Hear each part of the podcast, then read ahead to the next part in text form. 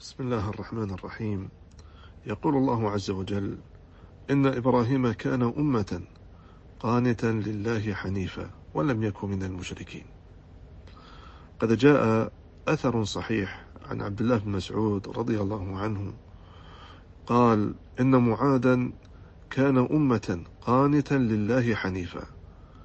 فقال بعض جلسائه ربما غلط أبو عبد الرحمن أي عبد الله بن مسعود. إنما قال الله تعالى إن إبراهيم.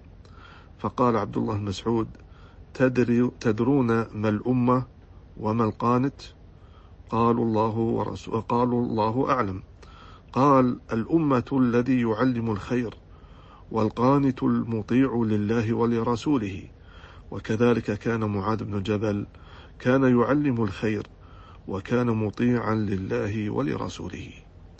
فمن اتصف بهذه الصفة التي ذكرها عبد الله المسعود رضي الله عنه في من علم الناس الخير وربطهم بالكتاب والسنة وما كان عليه الصحابة رضي الله عنهم وكان هو عاملا بما علم فيوصف بهذا الوصف ويندرج تحت هذا الوصف وهذا من فضل الله عز وجل.